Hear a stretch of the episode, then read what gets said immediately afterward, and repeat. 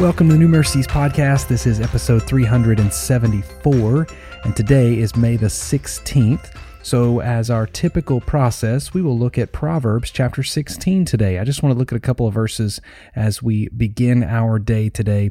This is kind of part two of the book of Proverbs. We see the first part of the book of Proverbs has come to a close. Now, this second part, Solomon is trying to teach us, and he does so in comparisons and contrasts, and how this and that, or this contrasts with that, or this versus that. And as walks through this, he doesn't do so in a very narrow focus. He does so in more of a wide array, kind of like if a sermon was being presented and he doesn't focus in on one point. Rather, he hits a lot of aspects of life, hoping to resonate with every person. So, hoping to hit some vital spot in everyone's life in some way or another. So, in Proverbs 16, verse number one, the Bible says, The plans of heart belong to man, but the answer of the tongue is from the Lord.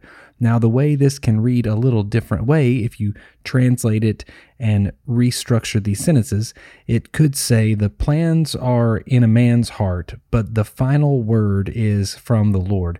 God will have the final say. He will have the final say in the church. He will have the final say in the nation of Israel. He will have the final say in the other nations.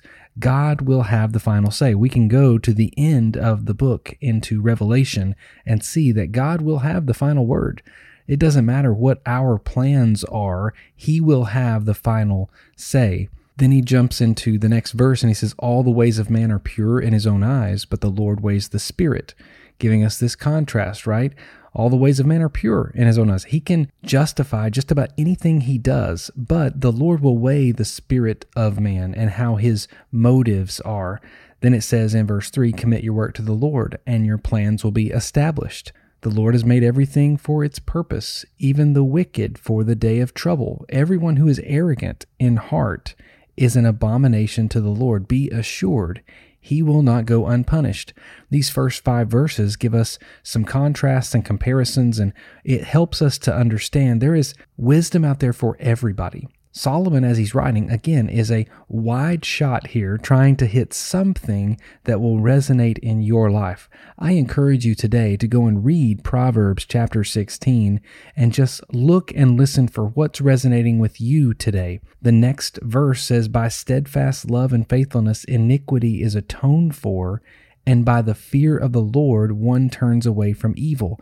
That scripture helps us to understand that if we are fearing the Lord, we'll turn away from evil things. We will turn away from sin. We will put that stuff behind us because we are afraid. We have a holy fear, a reverent fear that the Lord is not for sin, He's against sin.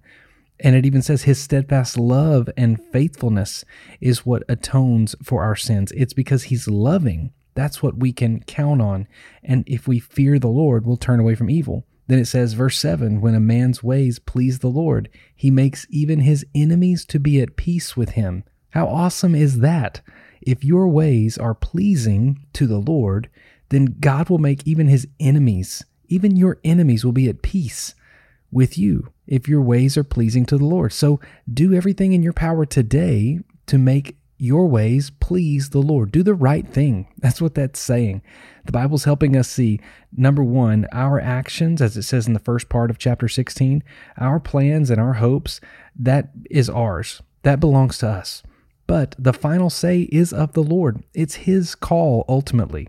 God's looking at our spirit. He's weighing our spirit. Even though our ways are justified in our own mind, God's weighing what's in our heart. As long as we commit our work to the Lord, our plans will be established. That's great. We love that. Let's let our plans be established. So commit your work to the Lord. Whatever you do today, do it for the Lord. The Lord has made everything for its purpose. The wicked, even. He's even made the wicked for the day of trouble. There's all of this greatness in this chapter today And so I want to encourage you. It's a little bit longer of a chapter. There's 33 verses in it, and there's a lot of just one liners that will help us see the beauty of who God is and how we should live in wisdom every single day. I want to encourage you today to make your plans, commit them to the Lord, commit your work to the Lord, fear the Lord so that you turn away from sin and evil, and He will bring peace in your life.